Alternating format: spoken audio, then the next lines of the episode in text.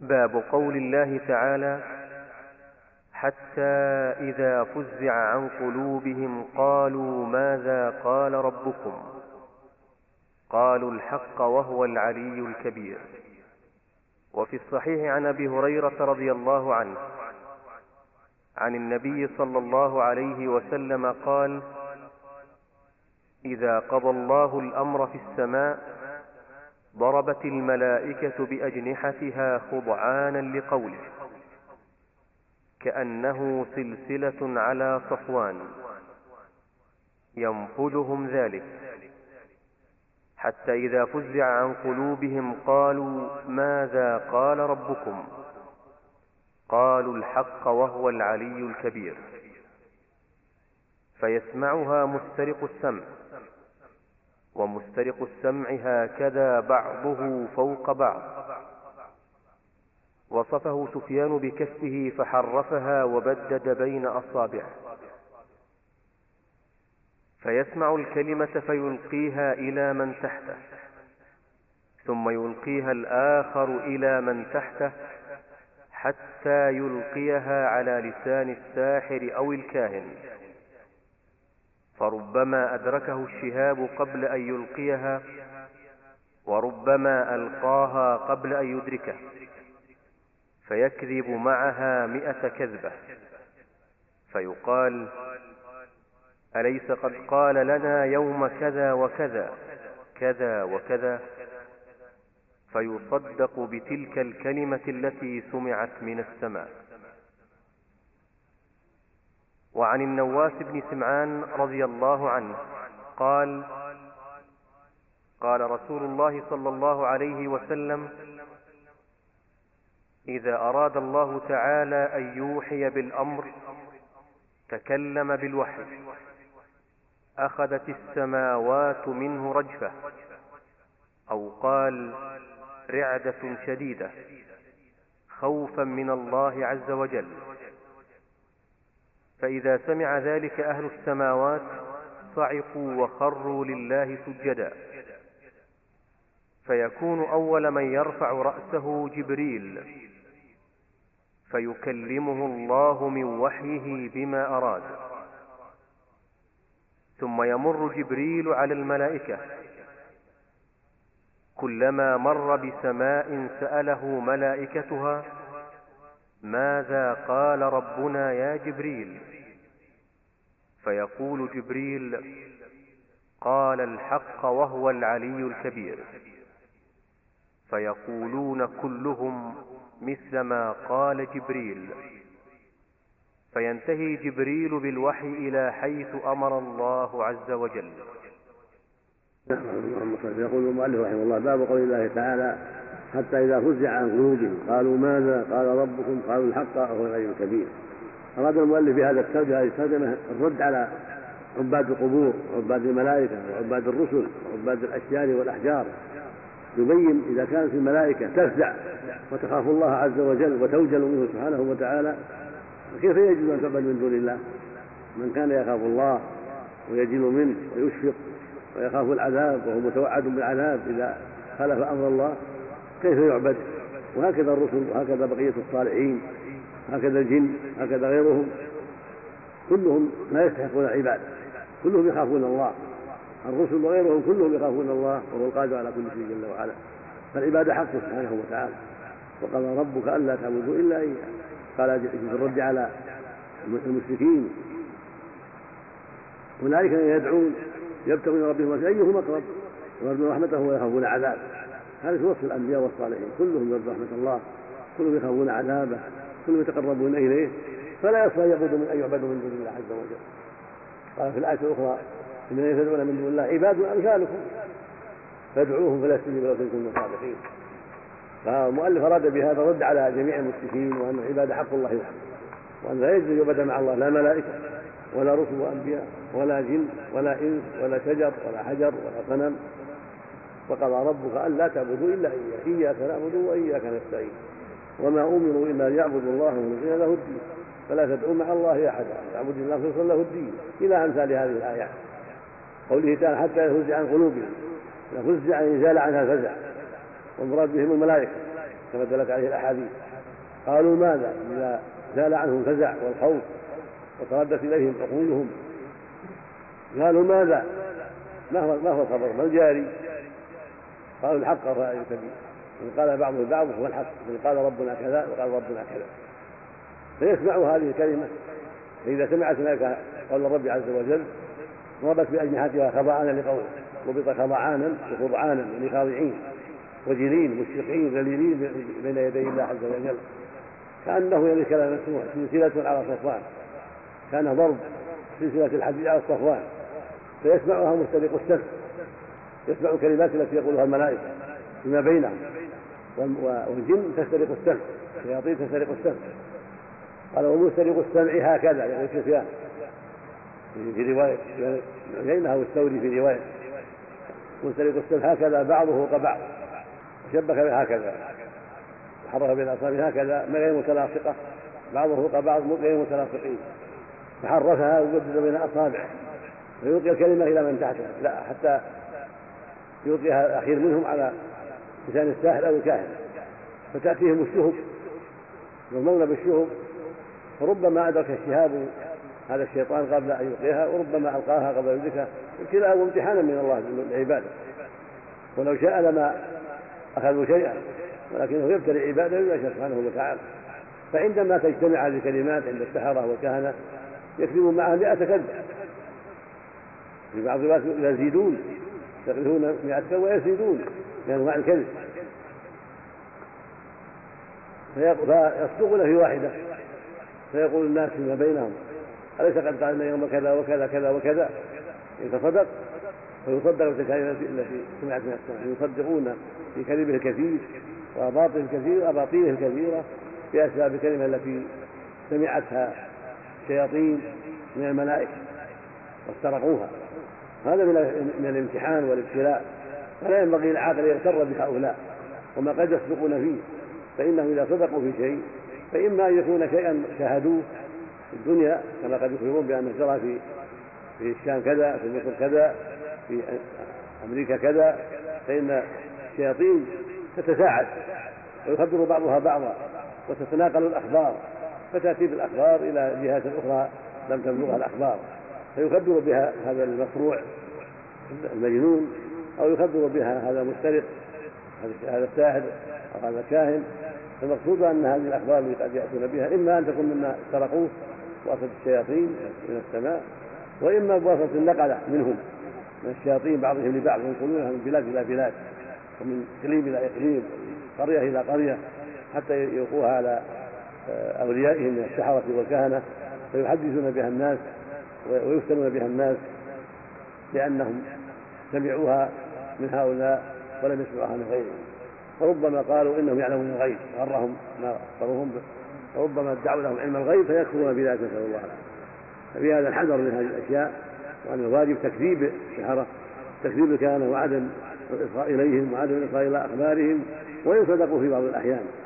وأن الواجب عبادة الله وحده وأن هؤلاء الذين يعبدون الملائكة أو يعبدون الأنبياء أو يعبدون الصالحين أو الجن أو الأصنام عبادتهم باطلة. والواجب إخلاص العبادة لله وحده.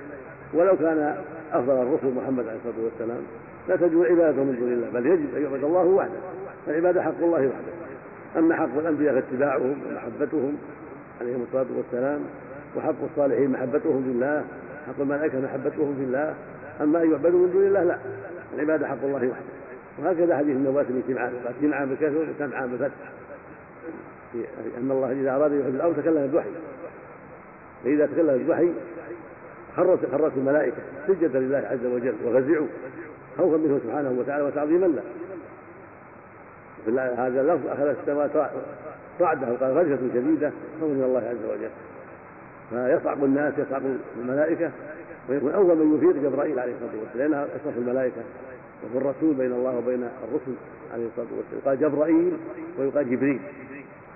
فيأمره فيأمره الله جل وعلا أن يبلغ الوحي إلى من يشاء.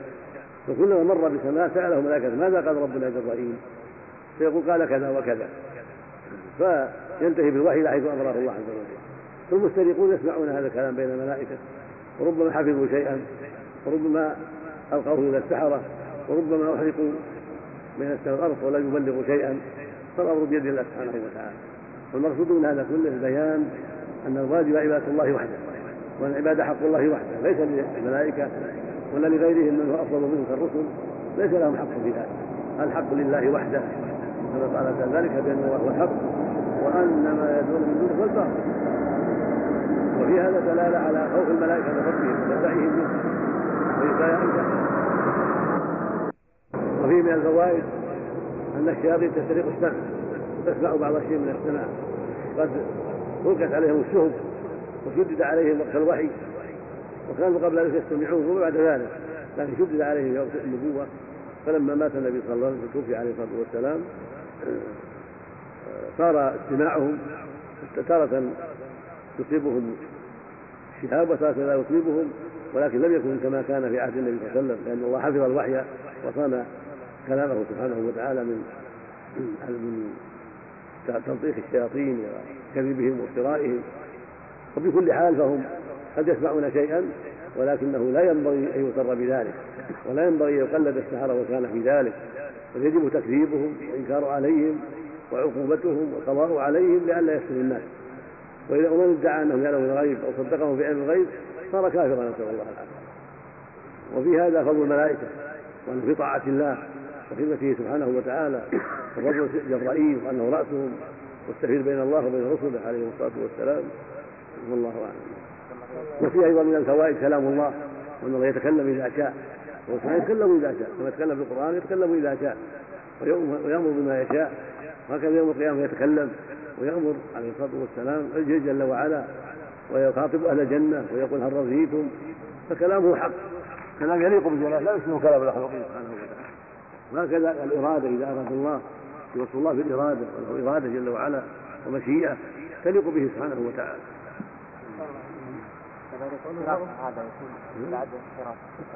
نعم. يعني يكون نعم يعني في وقت النبي قليل جدا لكن بعد النبي وقبل النبي موجود. ولكن ليس ليس كل شيء يدركونه.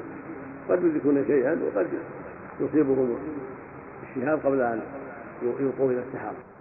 قد يمتحون الناس بما يدركون وقد يحول الله بينه وبين الاستغراق بالشهوب وربك حكيم. هذا من الابتلاء والامتحان. نعم. مستمر. مستمر. نسأل الله نعم. نعم. هذا ما يمنع. مثل ما أخبر النبي صلى الله عليه وسلم. نعم. يرمون بالشهب ولكن قد قد يسلم بعضهم. فيبلغ الكلمة إلى السحرة والكهنة باب الشفاعة. وقول الله عز وجل وأنذر به الذين يخافون أن يحشروا إلى ربهم ليس لهم من دونه ولي ولا شفيع. وقوله قل لله الشفاعة جميعا. وقوله وكم من ملك في السماوات لا تغني شفاعتهم شيئا إلا من بعد أن يأذن الله لمن يشاء ويرضى. وقوله من ذا الذي يشفع عنده إلا بإذنه. وقوله قل ادعوا الذين زعمتم من دون الله لا يملكون مثقال ذرة في السماوات ولا في الأرض. قال أبو العباس نفى الله عما سواه كل ما يتعلق به المشركون. فنفى أن يكون لغيره ملك أو قسط منه أو يكون عونا لله ولم يبق إلا الشفاعة. فبين أنها لا تنفع إلا لمن أذن له الرب كما قال ولا يشفعون إلا لمن ارتضى فهذه الشفاعة التي يظنها المشركون أنها لهم هي منتفية يوم القيامة كما نفاها القرآن. وأخبر النبي صلى الله عليه وسلم أنه يأتي فيسجد لربه ويحمده. لا يبدأ بالشفاعة أولا. ثم يقال له ارفع رأسك وقل يسمع وسل تعطى واشفع تشفع. وقال أبو هريرة له صلى الله عليه وسلم من أسعد الناس بشفاعتك قال من قال لا إله إلا الله خالصا من قلبه. فتلك الشفاعة لأهل الإخلاص بإذن الله. ولا تكون لمن أشرك بالله. وحقيقته أن الله سبحانه هو الذي يتفضل على أهل الإخلاص فيغفر لهم بواسطة دعاء من أذن له أن يشفع. ليكرمه وينال المقام المحمود. فالشفاعة التي نفاها القرآن ما كان فيها شرك ولهذا أثبت الشفاعة بإذنه في مواضع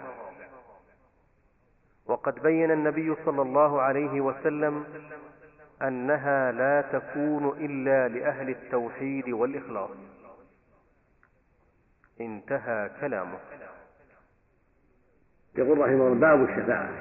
لما كانت الشفاعة قد تكلم فيها الناس واضطربت أقوالهم في الشفاعة وشد المبتدعة بكلام باطل وعقيدة باطلة احتاج العلماء يبينوها ويخصوها ببحث خاص وبعد خاص حتى يعرف المؤمن حقيقة الأمر وحتى يكون على بصيرة في الشفاعة التي تنازع فيها الكفار والمسلمون وأهل البدع.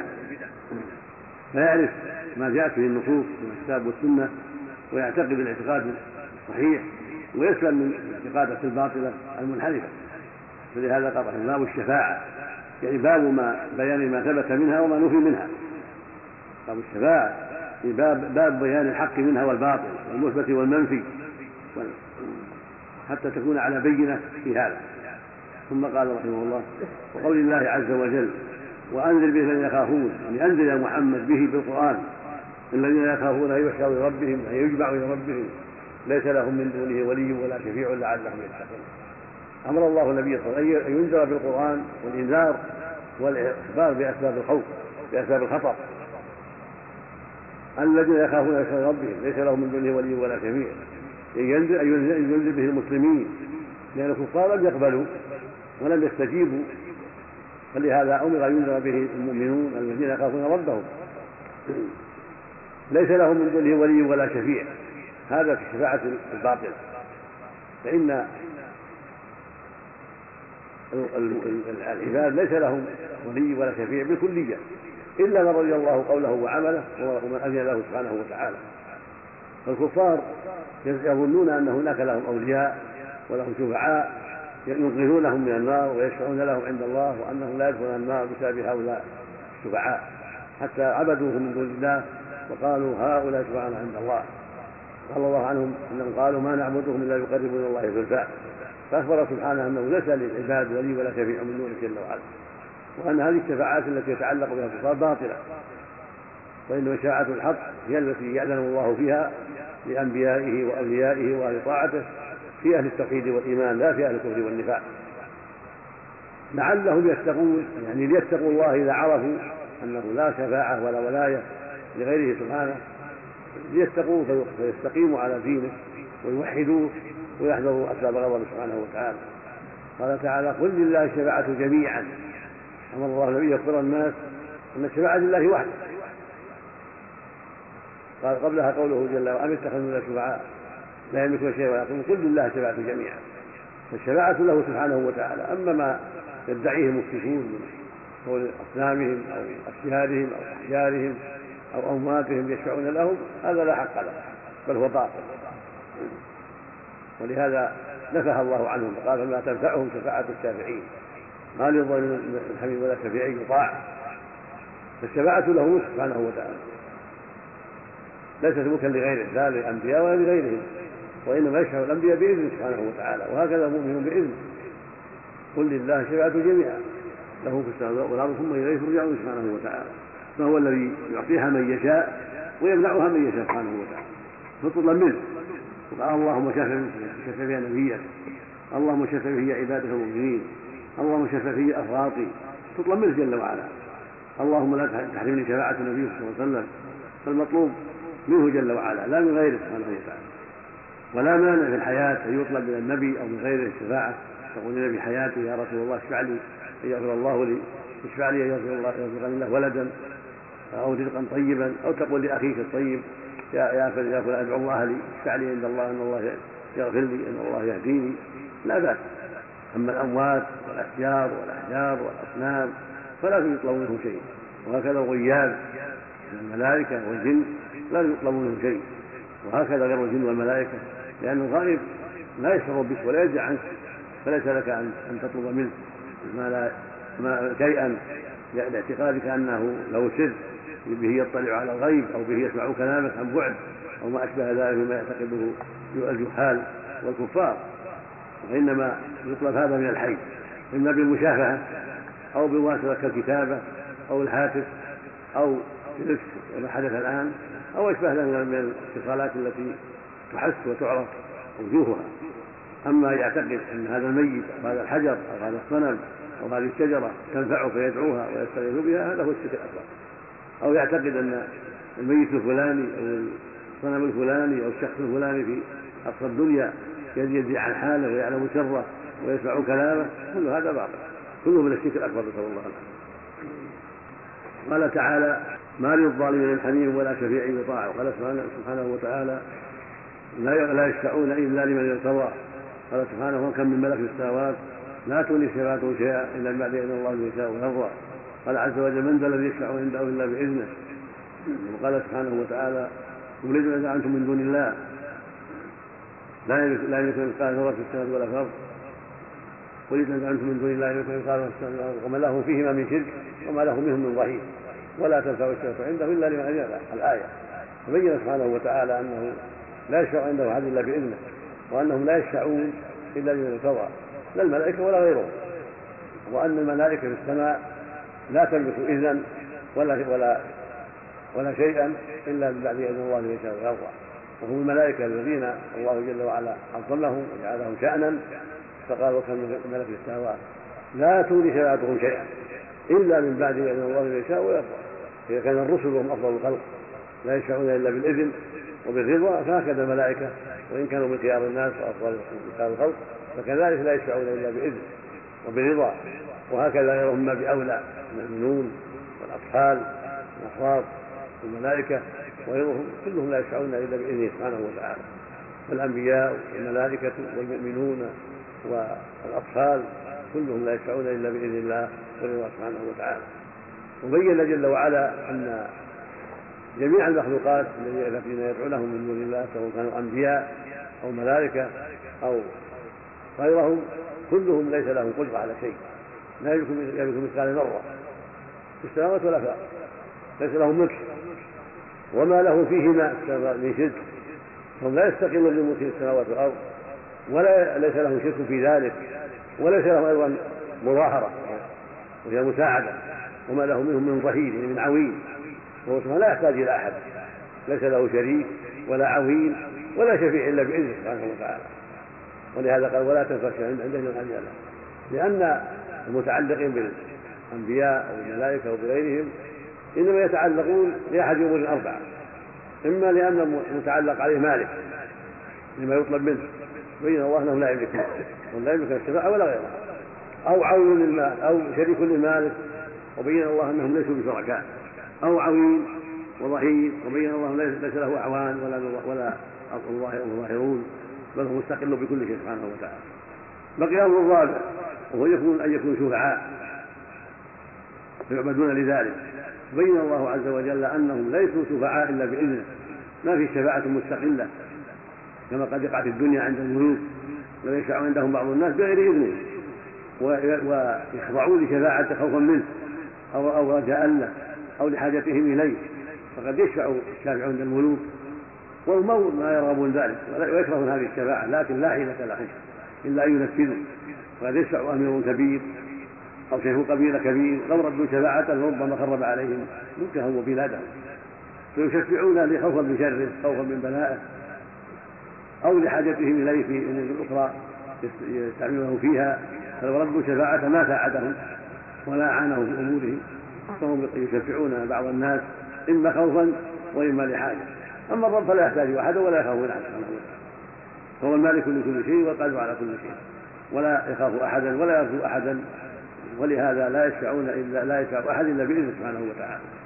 قال أبو العباس أبو العباس هو أحمد بن عبد الحليم بن عبد السلام بن تيمية الملقب شيخ الإسلام في زمانه وملقب بتقي الدين.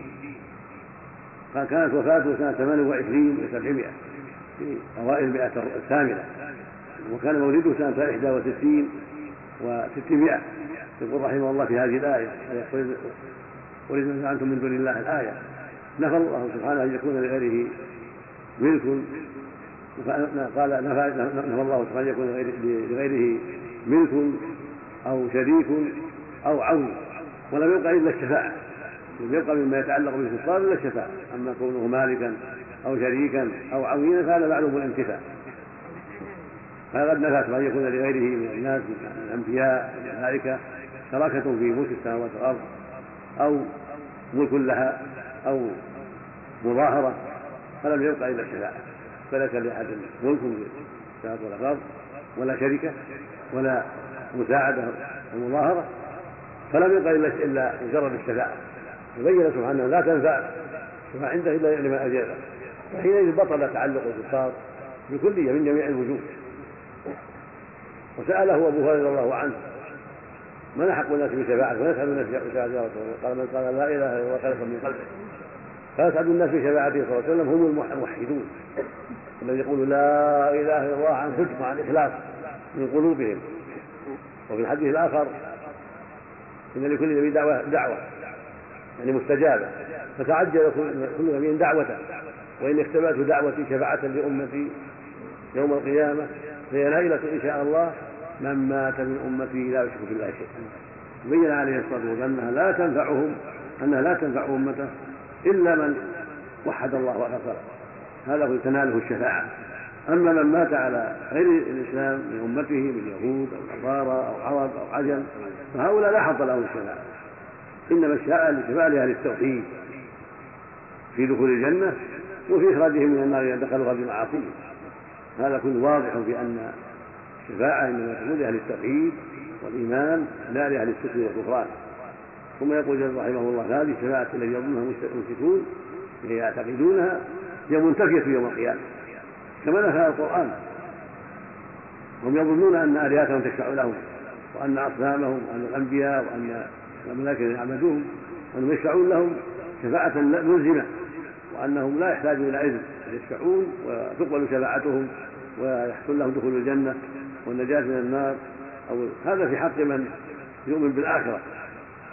وأما من لا يؤمن بالآخرة فهم يعتقدون أنهم يعبدونهم ليشفعوا لهم في حاجات الدنيا ومصالح الدنيا من حصول الرزق من نفي خطر عقوبات وأشبه ذلك. وأكثر العرب لا يؤمنون بالآخرة أكثرهم دهريون لا يؤمنون بالآخرة. فهم يشفعون يقومون يشفعون بالملائكة وبغيرهم لحظهم العاجل ومقاصدهم العاجلة. ومن آمن منهم بالآخرة أو بغيرهم من العجل فهم يظنون أن هؤلاء الذين عبدوهم من دون الله يشفعون لهم عند الله شفاعة ملزمة من الشفاعة عند الملوك وأشباه الملوك. وهذا من جهلهم وضلالهم بحقه سبحانه وتعالى وغناه وملكه العظيم. ويبين رحمه الله يقول حقيقته أن حقيقة حقيقة الأمر يعني حقيقة أمر الشفاعة أنها تفضل من الله وإحسان منه جل وعلا على الشافع والمشروع له هذه حقيقته فهو تفضل من الله على الشافع حتى جعله أهلا للشفاعة ليكرمه وينال المقام المحمود كالنبي صلى الله عليه وسلم الله أكرمه بالشفاعة العظمى وسماها المقام المحمود الذي يحمده به الآخرون والأول يوم القيامة. المذكور في قوله جل وعلا فعسى يا عباد ان يبعث ربك مقاما محمودا. هذا المقام المحمود على الصحيح هو الشفاعة العظمى وقيل إن المقام المحمود أن الله يجلسه معه على العرش يوم القيامة لكن الحديث في صحته نظر. وان المشهور عند أهل العلم أن المقام المحمود هو شفاعة عظمى يوم القيامة. ثم هي تفضل من الله جل وعلا وعلى المشروع فيه حيث شفع الأنبياء فيه هؤلاء المشروع شفع غيرهم حتى عمت الرحمة هذا المشروع فيه فأخرج من النار وأدخل الجنة بسبب توحيده وإسلامه وشفاعة هؤلاء الشفعاء الأخيار فيه. هذه حقيقه حقيقة أمر الشفاعة. فينبغي العاقل أن ينتبه لهذا الأمر ولا يغتر بما يقوله عباد القبور وعباد الأصنام لأن عبادتهم للأنبياء أو لاصحاب القبور تجعلهم يدخلون الجنة ويجعلون يستحقون الشفاعة من هؤلاء مطلقا وأن شفاعتهم لا ترد فيهم وأنهم من أهل الجنة بسبب هذا غلط كبير. بل نفس ما فعلوه هو سبب حرمانهم للشفاعة هم أتوا بشيء يحرمهم من الشفاعة ويمنعهم منها وهو الشرك. نسأل الله السلامة. صدق الله جميع العافية. صلى الله وسلم.